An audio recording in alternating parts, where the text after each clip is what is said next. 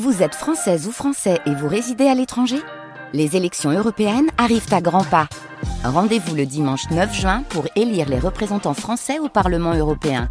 Ou le samedi 8 juin si vous résidez sur le continent américain ou dans les Caraïbes. Bon vote Les nuits de France Culture.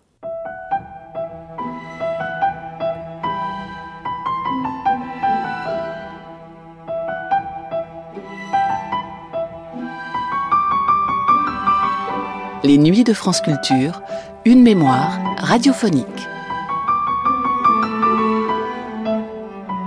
Le jeu vidéo est souvent vu comme une activité solitaire, qui isole l'individu du monde. Les figures du geek, du no-life ou même simplement du gamer dénotent dans les consciences collectives un rejet de toute sociabilité pour s'enfermer dans un univers autre. Pourtant, il y a dans le jeu vidéo, comme d'ailleurs dans la plupart des autres formes de jeu, un élément de compétition, il n'y a rien de mieux que de se confronter à un adversaire en chair et en os. Ce désir de confrontation est tangible dès le premier succès commercial dans l'histoire du jeu vidéo. Le jeu Pong voit deux joueurs s'affronter devant une même borne d'arcade, dans un match de tennis en deux dimensions. Si l'esthétique semble aujourd'hui rudimentaire au mieux, l'enjeu est là. Battre l'autre, mais aussi jouer, interagir, s'amuser avec l'autre. Car ceux qui parlent du jeu vidéo de façon critique comme une religion ou une secte ne croient pas si bien dire.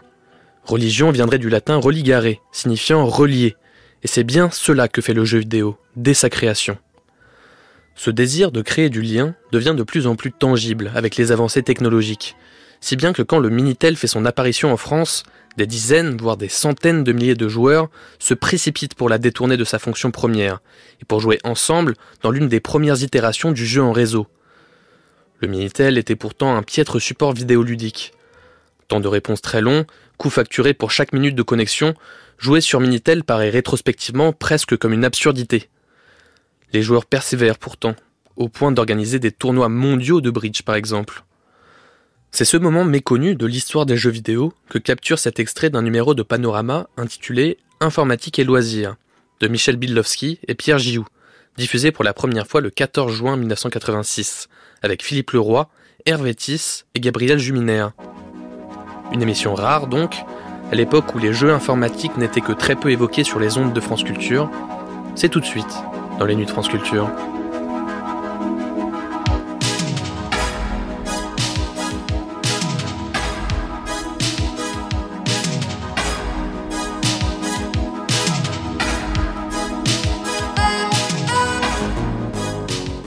Bonjour à tous, jusqu'à 14h le panorama réalisé par Dominique Costa avec Monique Pratt et Marie-Françoise Simon.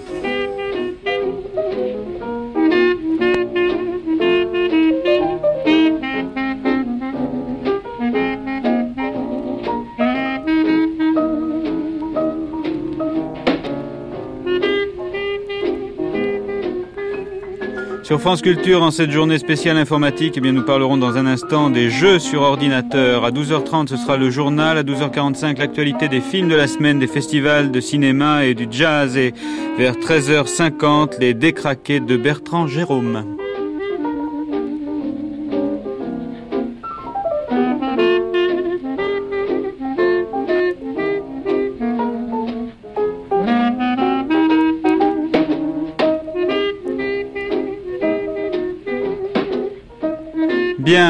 Jeu sur ordinateur, eh bien, parlons-en, puisque les auditeurs de cette émission, comme de toute cette journée informatique sur France Culture, peuvent participer donc au forum informatique. Pierre Jou, comment ça se passe? Il faut composer un numéro sur son ça. Minitel Alors, numéro ça? de téléphone, c'est le 36 15 91 77. Je répète, 36 15 91 77. 77. Il faut taper un code d'accès. Un code d'accès qui est TV Info. TV Info, TV INFO, donc. Et alors, pour répondre à Matt, là, qui vient Non, de poser... faudrait que vous parliez dans votre micro. Pour répondre à Matt qui vient de poser une question, où est le concours? Ben, Le concours se trouve euh, dans le sommaire. Ah, parce qu'on a déjà posé une question? Oui, oui, oui. oui. où est le concours? Où est le concours? Il se trouve dans le sommaire et donc on tape euh, concours France Culture. Oui. On peut gagner effectivement un ordinateur T770, c'est le premier prix. Un TO770, Thomson, c'est ça Oui, un micro-ordinateur de Thomson. Mhm.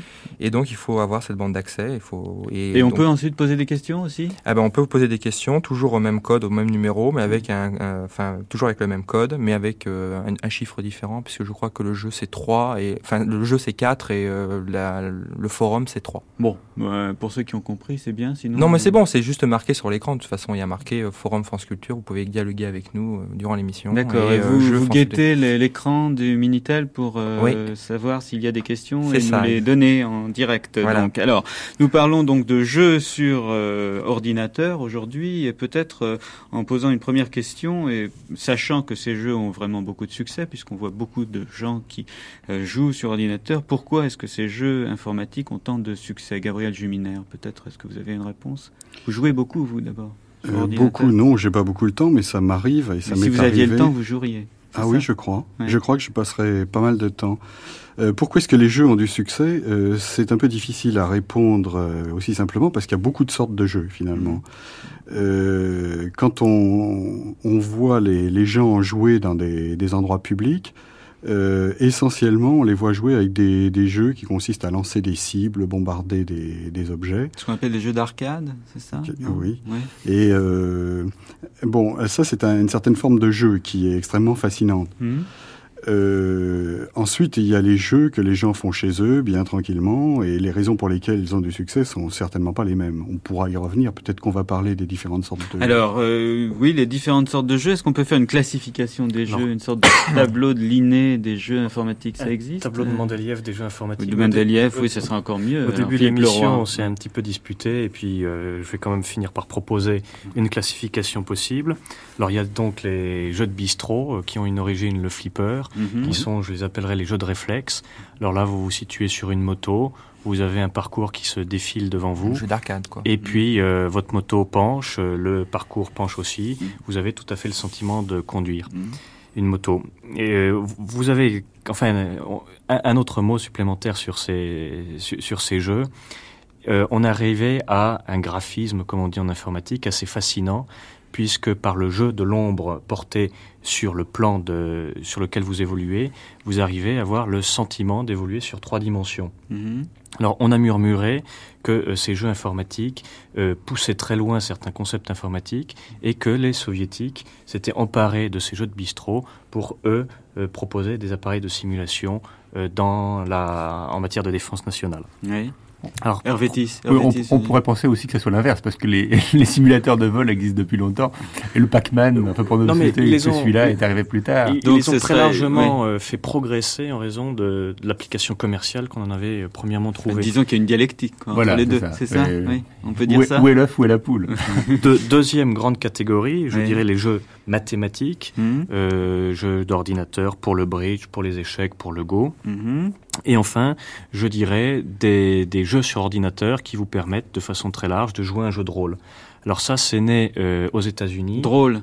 De rôle. Ah, de rôle. De rôle. Oui. Ça, c'est né aux, aux États-Unis avec des jeux d'entreprise dans les business schools vous aviez une entreprise avec un certain nombre de caractéristiques de marché, de cash flow, d'évolution, de nombre de personnes, etc. Et puis, pour montrer que vous étiez un bon businessman, qu'est-ce que vous faisiez? Eh bien, vous preniez des décisions qui faisaient changer un paramètre important. Donc vous voyez tout de suite l'évolution de votre, enfin les, conséquences de votre décision sur tous les autres paramètres de l'entreprise. Hmm. Par exemple, vous décidez de monter les salaires, automatiquement vous êtes plus cher à l'exportation, vous, avez un marché intérieur qui est protectionniste, hmm. donc vous, vous vendez moins, vous vendez un peu sur votre marché intérieur, etc. Hmm. Vous décidez d'investir en publicité, quel impact est-ce que ça va avoir? Est-ce que c'est la bonne décision?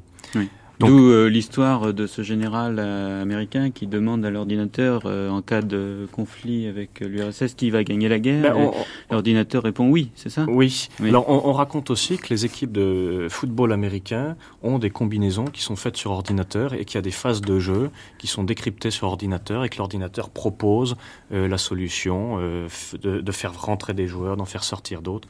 Enfin là, on est un petit peu dans la dans la limite du raisonnable des raisonnables. Hervétis.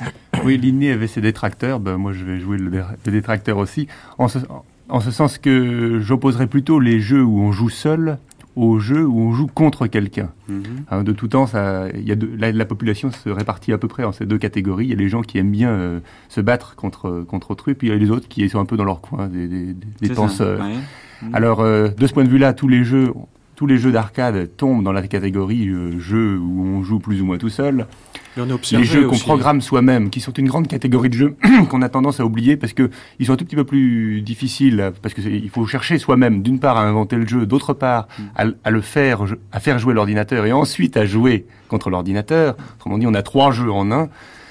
Bon, alors ces jeux-là sont encore des jeux où on joue tout seul. Et puis, il y a les jeux qui commencent à apparaître où on joue contre quelqu'un. Je dis qu'ils commencent à apparaître parce que, par exemple, avec le, avec le panorama, ben, on joue euh, avec le panorama, on a des possibilités d'interaction par le Minitel ou par euh, des ordinateurs qui sont connectés entre eux par le téléphone, par d'autres moyens, etc. Oui. Gilles Cohen. Oui, non, je voudrais dire, pour reprendre euh, votre dernier exemple sur le Minitel, c'est que les constatations qui ont été faites euh, récemment prouve que les gens essayent de jouer aux jeux interactifs sur Minitel, mais qu'ils ont beaucoup de mal à y parvenir, à, se synchroniser, à arriver à trouver des partenaires. Et la plupart des gens, effectivement, qui utilisent vraiment le, le dialogue, disons, sur Minitel, l'utilisent beaucoup plus dans les messageries que dans les jeux. Et, et curieusement, c'est une évolution qui devrait être prévisible, pourtant des jeux à plusieurs sur Minitel. Curieusement, pour l'instant, c'est surtout aux jeux euh, où on joue tout seul contre la machine, que les gens... Et que, euh, et que les progrès informatiques permettent euh, hmm. d'avoir quelque chose de véritablement Il y a un problème de coût performant. relativement important. de coût, alors. Sur Minitel, c'est 0,77 centimes la minute. Hmm. 45 secondes. Ou 45 secondes, enfin, ça, dépend des, ça dépend des codes. Et hmm. puis, tout de suite, on se trouve dans des situations, des notes de téléphone colossales. Oui. Gabriel Juminaire, parlait d'une partie d'échecs qui avait coûté 3000 francs. Oui, plus. Juminaire, les, les parties d'échecs coûtent plus cher sur Minitel que sur les du Luxembourg Une partie, ça dépend à combien on joue la, partie. Euh, en effet, je connais quelqu'un qui, dont, le fils a, joué une partie d'échecs pendant longtemps, manifestement, et la note de téléphone a été considérable, hein, plusieurs milliers de francs. Alors, ce qu'on peut dire, euh, c'est qu'il y a une différence entre le Minitel et les ordinateurs euh, individuels. Quand vous achetez un ordinateur, il faut payer l'ordinateur. Mhm. Après, les jeux dessus coûtent plus très cher. Mhm. La consommation d'électricité est très faible. donc, vous avez l'essentiel de la dépense. Par contre, un Minitel, vous n'allez pas l'acheter, vous le louez une somme qui n'est pas très élevée. Mais si vous jouez pendant longtemps avec, ça vous coûte très très cher. J'ai vu une fois une agence commerciale des, des PTT, euh, c'était d'ailleurs le jour où j'ai été chercher un Minitel, euh, un monsieur qui rendait son Minitel en se plaignant que son gosse euh, passait son temps à jouer avec, qu'il était obligé de le décrocher quand il n'était pas là. Bon, ça c'est une décision personnelle à prendre. Alors on peut peut-être parler justement de télématique et de jeux à propos d'informatique parce qu'il y a cet autre aspect peut-être, Gilles Cohen.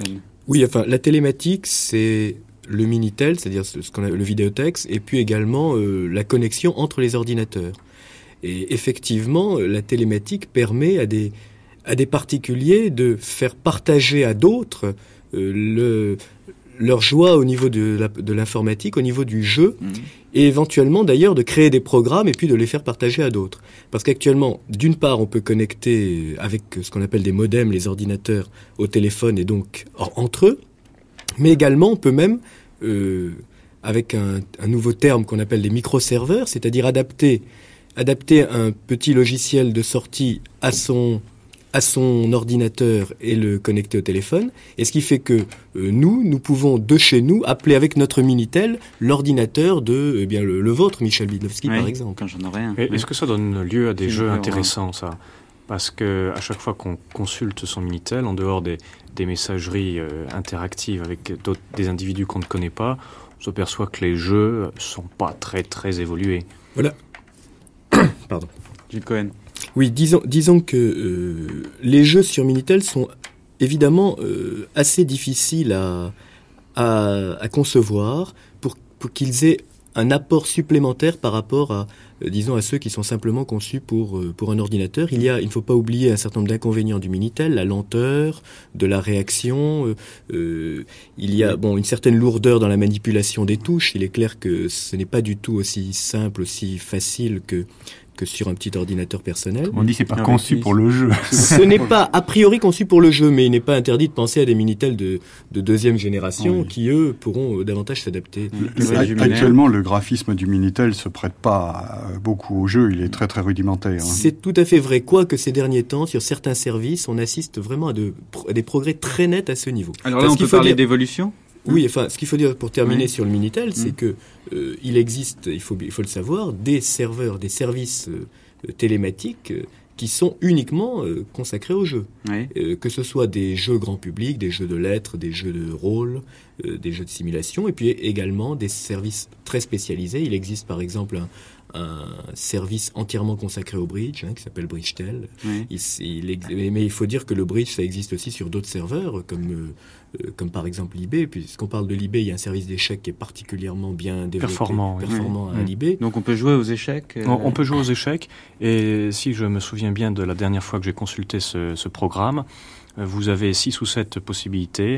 Euh, premièrement, consulter des parties de maître. Deuxièmement, euh, faire part de votre analyse de cette partie de maître en proposant un coup. Mhm. Troisièmement, euh, le problème du jour. Quatrièmement, la partie que vous jouez avec quelqu'un qui vient se connecter à l'ordinateur. cinquièmement, on déroule à l'infini les, possibilités. Oui. Alors, autre intérêt de l'informatique, les dépouillements des tournois et des compétitions. Gilles Cohen. Oui, alors ça c'est vrai plus ou moins selon les jeux, c'est-à-dire que évidemment il y a des jeux pour lesquels le dépouillement ne nécessite effectivement qu'une fonction de classement. Mhm. Et il y a des jeux en revanche pour lesquels le dépouillement est une opération extrêmement lourde sur le plan du calcul et qui est très largement simplifiée par l'utilisation d'ordinateurs. Alors on a commencé par euh, donc utiliser l'ordinateur dans des dans des tournoi, euh, ça peut être euh, à la limite de, de Scrabble, de backgammon ou, ou n'importe quoi uniquement pour, pour avoir des fonctions classantes. Mhm. Mais il faut dire, il faut dire donc que si par exemple on, reprend l'exemple du bridge où le tournoi par paire est obtenu en comparant sur chaque donne les résultats de chacune des paires, en faisant un classement à part sur chacune des donnes et en totalisant ces classements, c'est-à-dire quelque chose de, Très compliqué. relativement compliqué. Euh, on attendait avant plusieurs heures à l'issue d'un tournoi de bridge qui réunissait, mettons, 100 paires alors que maintenant, euh, il existe des tournois de bridge qui réunissent plusieurs centaines de paires et pour lesquels on a des résultats un quart d'heure ou 20 minutes après la fin. Oui, Et justement, cette notion de dépouiller des informations est fondamentale dans l'évolution qu'on peut voir sur les, sur les différents ordinateurs. Euh, grosso modo, il y a l'ancienne génération et la nouvelle qui n'est pas encore arrivée. L'ancienne génération dépouillait des informations relativement structurées, et donc la difficulté pour le joueur, c'était de rentrer ces informations structurées et d'aller à la pêche aux informations pour avoir un ensemble d'informations cohérents que l'ordinateur pouvait ensuite traiter.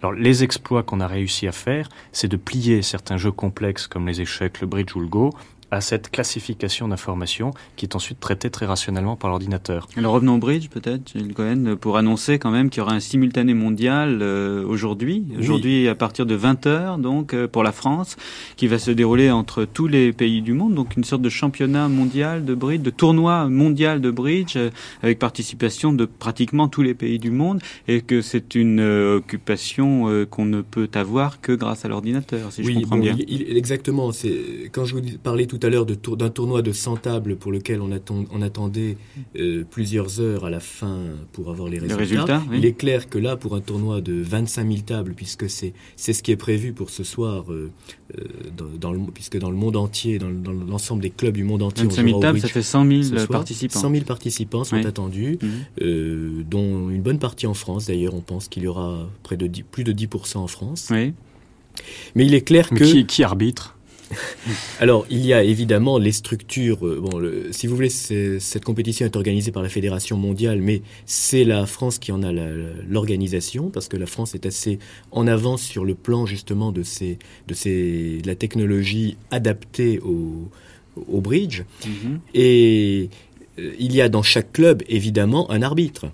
Mais euh, il peut y avoir des clubs pirates qui décident d'avoir de très bons résultats et mais qui ne seront pas contrôlés par... Comme dit, Philippe Leroy a pensé à tricher. Ah oui, oui, oui bien sûr. non, à gagner. non, c'est-à-dire, ce qu'il faut, dire quand même, c'est que, c'est que lorsqu'il y a un résultat euh, dans un club, il y a quand même une pondération, enfin une, un équilibre entre les résultats de, de, de, la ligne nord-sud et de la ligne est-ouest. C'est-à-dire que on peut pas avoir globalement l'ensemble des pairs qui ont un bon résultat dans un club. Mais effectivement, euh, si on ne faisait pas confiance aux, aux gens qui sont là pour euh, aux arbitres, évidemment à ce moment-là, mais, mais ça ce serait vrai dans n'importe quel, quel type de jeu. Oui. Non, mais alors on peut donner quand même le rendez-vous pour ce soir 20h, donc pour jouer au bridge avec je ne sais pas avec l'Australie, ce soir 20, h en France, mais c'est évidemment c'est en fait c'est 18h GMT partout dans le monde.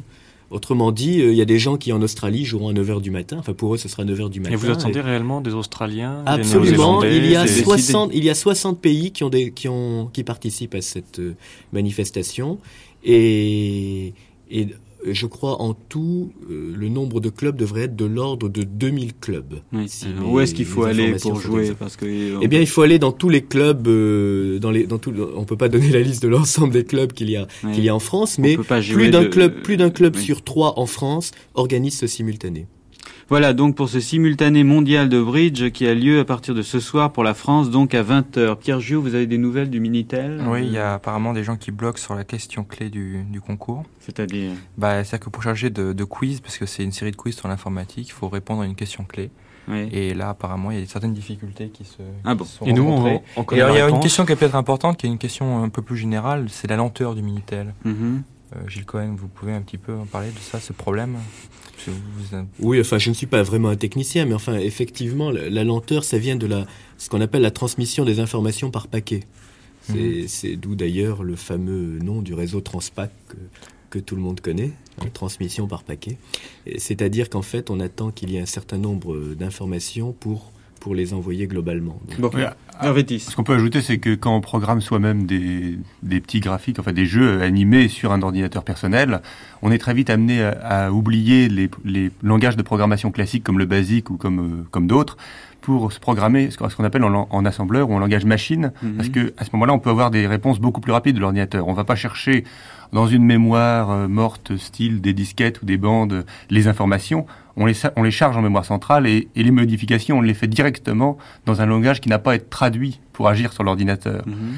Alors, si avec son ordinateur chez soi, on est déjà amené à faire cette, euh, cette petite prouesse, parce que c'est difficile de programmer en assembleur ou en langage machine, vous imaginez que qu'en Minitel, le temps que les informations aillent et viennent entre votre Minitel et le, le serveur, euh, il y a un temps de réponse qui est beaucoup plus long. Prend bien sûr longtemps. Alors euh, là, autour de cette table, j'ai l'impression que vous êtes tous, je dirais moi, fascinés par peut-être le jeu sur ordinateur, mais l'ordinateur en tant que jeu en lui-même, non, Pierre Joux, euh, c'est pas votre avis. Enfin, on va d'abord demander euh, à Gabriel Juminaire qui, lui, a répondu oui à la question de la fascination. Qu'est-ce que c'est que la fascination pour l'ordinateur et pour le jeu sur ordinateur? Une chose qui m'a toujours frappé, c'est de, voir les gens dans les, jeux de café en train de, bombarder les cibles. Euh, manifestement, ils sont fascinés. Alors, je ne sais pas si on peut comprendre pourquoi. Euh, l'interprétation que j'ai, c'est qu'ils sont en train de se livrer à un exercice violent sans bouger leur corps. Mhm. Il y a juste les yeux, les doigts, et peut-être une connexion entre les yeux et les doigts. Euh, qui Mais ça, il suffit, suffit, je dirais, de regarder un match de rugby à la télévision. C'est pas la peine d'agiter les doigts, justement. Euh, on peut encore se, se priver de. on, est acteur. on est acteur sans mouvement. Euh, tout à fait, mais je crois que le, le fait d'être immobile, prenez par exemple ces, ces petits jeux qui, qui, sont apparus il y a quelques années, qui, qui apparemment, euh, on n'en voit plus beaucoup dans les boutiques, les tout petits jeux plats euh, où il y avait des, un petit écran et, et, deux boutons dessus. Et un petit Mickey qui bougeait. Voilà, un petit Mickey ou un petit gorille. Mmh. Bon, le fait d'avoir les deux mains rapprochées, là, on était vraiment immobile. Il y avait juste les pouces qui bougeaient. Hein, les yeux aussi. Euh, pas, du tout, parce que l'écran était suffisamment petit pour qu'il n'y ait pas à bouger les yeux. Mhm. Il n'y avait pas à faire de mise au point. Je pense que les, les yeux, en tant qu'appareil optique, étaient fixes. Mhm. Donc il n'y avait que les pouces qui bougeaient. Et pourtant, les gens se livrent à un exercice euh, très très violent. Il fallait que le Mickey euh, monte en haut de tour, saute et fasse des tas de choses. Mhm. Et là, je crois qu'il y a une certaine fascination justement à faire un exercice rapide, instantané, sans bouger. Oui. Pierre Jouve, vous n'avez pas l'air vous fasciner justement par. Mais non, ça dépend. Cette fascination n'est pas la même. Là, en ce qui concerne le, jeu avec le petit Mickey, le but du jeu étant de faire le maximum de points. Donc la fascination est de se surpasser. Je crois. C'est pas tellement un problème d'exercice violent. Mhm. Non, la fascination, non, c'est que ça, ça n'apparaît relativement froid finalement le jeu sur informatique, même si on développe des programmes de plus en plus amusants. Euh, des logiciels pour ordinateur, il n'empêche qu'il manque quelque chose. C'est euh, la... Vous manquez d'affection quand vous jouez sur ouais, ordinateur. C'est ça. Euh, il manque la chaleur humaine. Effectivement, bon, la machine est relativement froide et bien qu'il y ait beaucoup d'humour dans bien des, bien des programmes.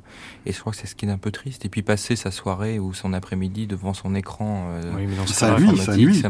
quand, quand, on lit un livre, on est seul et c'est froid aussi. Non, c'est pas vrai, parce que lorsque vous lisez un livre, vous avez votre, votre, votre subconscient qui fonctionne et vous n'êtes pas passif devant le livre, alors que devant l'écran, vous l'êtes beaucoup plus facilement. Moi, je voudrais proposer une analyse de pourquoi les gens trouvent les ordinateurs froids, ce qui est souvent une réflexion qu'on entend, mm. mais pourquoi ils continuent à jouer aussi?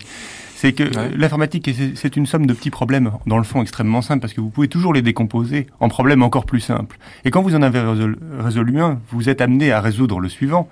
Et euh, si vous voulez atteindre le, disons, le, la résolution globale du problème, vous en avez pour des mois, des, euh, comme, comme les informaticiens professionnels, euh, euh, pour qui, enfin, qui, qui passent, enfin, on peut mettre plusieurs personnes pendant plusieurs mois pour concevoir un bon logiciel. Mhm. Si vous êtes tout seul dans votre coin, vous vous amusez à résoudre le petit problème que mhm. vous êtes posé au départ, et puis vous le complexifiez. Les cahiers des charges en informatique sont très très mal définis, ce qui fait le hurler les entreprises qui commandent des logiciels, mais ce qui fait peut-être bien plaisir aussi aux sociétés qui les réalisent. Et c'était peut-être une des fascinations de, de, la programmation, enfin la programmation des jeux par, par le joueur lui-même, et peut-être le fait que l'informatique soit aussi un jeu. Hein. On, le fait de résoudre un problème, c'est ce qu'on trouve dans un jeu. Et ben là, quand on fait de l'informatique, déjà, on, on joue. Oui, alors on peut voir euh, peut-être pour chacun quel est son jeu préféré, non? Pierre Jou, vous avez quelque chose à annoncer Oui, les informations, apparemment on bloque sur la question clé. Alors, de, la première question clé, du moins, je ne donnerai pas les indices pour les autres euh, questions clés. La première question clé, euh, on pourrait dire par exemple que il faut prendre un bon dictionnaire. Un bon dictionnaire. Bon. Alors, il faut prendre un bon dictionnaire, comprenne qui pourra. Gabriel Juminaire, votre jeu préféré sur ordinateur? Ah, J'ai deux, deux jeux que j'aime bien qui sont euh, très différents. Il y en a un, c'est un jeu tout bête. C'est sur un micro-ordinateur, une réussite. Ouais. Euh, j'aime des cartes, avec des cartes Avec des cartes qui sont dessinées sur l'écran et tout se passe exactement comme quand on fait la réussite. La seule différence, c'est que mon micro-ordinateur n'est pas en couleur. Donc les cartes sont pas en couleur, mais elles sont ah bah très alors bien comment vous distinguez la dame de cœur de la bah, gamme Je fais comme si j'étais daltonien. Je, je, pourriez pas jouer avec des cartes réelles non, ça... Voilà. Alors pourquoi est-ce que je, je joue avec ça et pas avec des cartes réelles? Euh, c'est parce qu'en général, je, je, joue à ça quand je dois me servir du micro-ordinateur pendant longtemps, c'est pour me concentrer directement sur le micro-ordinateur. Euh, je trouve que c'est une bonne préparation, je fais une réussite euh, bête, mais que j'ai l'habitude de faire de façon à être prêt à attaquer. Hervé Tiss, vous avez un jeu préféré? Oui, j'en ai deux. Le, premier, c'est le, le, jeu de la vie. Le, jeu de la vie qui est apparu dans les années 50 ou 60, qui consiste à prendre des espèces de petites, ce qu'on appelle des cellules, c'est-à-dire des pions, des pions sur un, quadrillage et en fonction de règles de on regarde le voisinage d'un pion et on, sait s'il va mourir ou s'il va naître ou s'il va se déplacer à la génération suivante. Donc par l'informatique, on a tout de suite ces générations qui on n'a pas à déplacer de pion, on le fait sur l'écran et on voit ces générations qui se succèdent, c'est fascinant parce qu'il y a des structures étonnantes qui apparaissent et d'ailleurs, il faut dire que c'est un, sujet de recherche qui est euh, très très important, qu'on appelle les automates cellulaires. Mmh. le mon second jeu préféré, c'est la programmation en Lisp, qui est un langage d'intelligence artificielle. Parce que le Lisp, c'est un langage qui permet de manipuler des structures, des relations, des fonctions. Lisp Lisp. L-I-S-P. Et euh, bon, c'est le langage qui été, euh, disons, enfin, qui est utilisé par le, plus gros de la communauté américaine d'intelligence artificielle. Bon, en France, on a aussi Prologue, mais enfin les deux, les deux types de langage sont fascinants mm. en ce sens qu'on manipule des structures, c'est-à-dire qu'on manipule plus des objets, mais des structures, et ça c'est vraiment très intéressant. Gilles Cohen, vous avez un jeu préféré? Oui, ben, je vais faire comme tout le monde, j'en ai deux. non, mais c'est-à-dire qu'en fait, ce qui m'a fait penser au deuxième, c'est tout simplement que, effectivement, au niveau de l'intelligence artificielle, je trouve qu'il y a des choses fascinantes à faire, mm. et il se trouve que je suis sur un, un projet de de confection de ce qu'on appelle un système expert, c'est-à-dire en fait euh, un, logiciel qui utilise ces procédés d'intelligence artificielle. Alors il se trouve que, que le moteur, disons, enfin disons, le, le, programme qui me sert à, à, faire ce système expert est aussi programmé en Lisp. En Lisp, c'est ce qui m'y a fait penser. En Lisp, mhm. oui, tout à fait. Mhm. Donc ça c'est un, effectivement, c'est extrêmement intéressant. Mais sinon, pour en revenir au petit jeu, euh, disons moins moins ambitieux quand même que l'on que l'on trouve sur des euh, sur des disquettes euh, qui sont livrées avec des ordinateurs. Il y en avait un qui m'avait fasciné, peut-être que c'était parce que c'était un des premiers que j'avais euh, que j'avais utilisé, découvert, mm. en même temps que l'informatique d'ailleurs. C'est un jeu qui s'appelle Alunissage. Alors en fait, on, on vous donne. Ce n'est pas du tout un jeu de réflexe, contrairement à ce qu'on pourrait penser. C'est-à-dire qu'il s'agit, à partir de données chiffrées, d'essayer de faire allunir un, un, vaisseau dans les meilleures conditions. Alors les données chiffrées, évidemment, c'est euh, euh sa, son car, enfin, sa, sa, somme de carburant, euh, sa vitesse, etc. Donc vous vous, vous chiffrez l'attraction, absolument l'attraction. Tout à fait, c'est un très vieux jeu. L'attraction du, du, milieu ambiant, enfin, et, et, à partir de là, donc vous devez faire atterrir en douceur, enfin ou allunir en douceur votre. On dit atterrir sur la lune. Philippe Leroy, vous avez un jeu préféré? Oui, euh, je... Oui, Philippe Leroy. Un, un, un jeu de nature euh, simulative aussi, une simulation aéronautique. On décolle de l'aéroport de Kennedy, il faut faire le tour de la ville de New York et revenir. Donc on peut faire un looping et on dispose du même genre de données mmh. que celles dont nous parle Gilles Cohen. Euh, combien de carburant, vitesse, euh, vitesse ascensionnelle, euh, vent de travers, vent debout, vent de face, etc. Mmh. Et on... Ce serait pas plus amusant de le faire vraiment? Avec faut... un vrai avion Ça coûte plus cher. À, New York, plus cher. À New York, plus cher. Oui, et, et, un deuxième deuxième jeu. Ah oui, comme, tout le monde a droit à deux jeux. Comme, comme euh, je suis très mauvais à l'Othello, et que je me fais battre régulièrement par l'ordinateur, mmh. j'aime bien voir que je suis mauvais et progresser avec euh, un jeu d'Othello. Donc vous jouez à l'Othello avec l'ordinateur Avec l'ordinateur, oui. Alors Pierre Giou, ce sera notre conclusion peut-être Vous avez... Oui, euh, deux de, de oui. nouveautés amusantes. D'abord, le premier, c'est les dents de la mer. Oui, les, les, dents, dents de la, mer Les dents de la mer, mais mer, M-E, accent grave, R-E, ah. pour Amstram. Alors le but du jeu, c'est de rentrer sans bruit dans la maison de campagne de votre petite amie pour la rejoindre dans son lit. Sachant qu'évidemment, les parents sont pas d'accord, que la maison est gardée par un chien ignoble. Alors, euh, et alors, lorsque vous vous déplacez dans l'appartement, vous pouvez renverser des objets, des choses comme ça. C'est votre jeu préféré, ça ah, C'est très amusant, ça. Mais surtout qu'il y a une deuxième époque. Une fois que vous avez réussi le premier tableau, vous passez au deuxième tableau. C'est toujours un jeu, toujours le même, même système, mais oui. simplement, il n'y a plus la mer. En revanche, il y a un, ino, un ignoble punk euh, dans le lit de votre petite amie. Et toute la dialectique va consister à sortir le punk on, du lit. On, on fait sur l'ordinateur ce qu'on n'arrive pas à faire dans la vie. Ouais, L'école de New York. Ah, exactement. Donc, voilà. premier niveau, la maman. Deuxième niveau, le punk. C'est ça. Et alors, un, un qui m'a beaucoup plu, c'est euh, Meurtre sur l'Atlantique. C'est une enquête oui, policière. c'est une enquête policière. Vous devez voyager à tra sur le, le, un paquebot qui s'appelle le Bourgogne.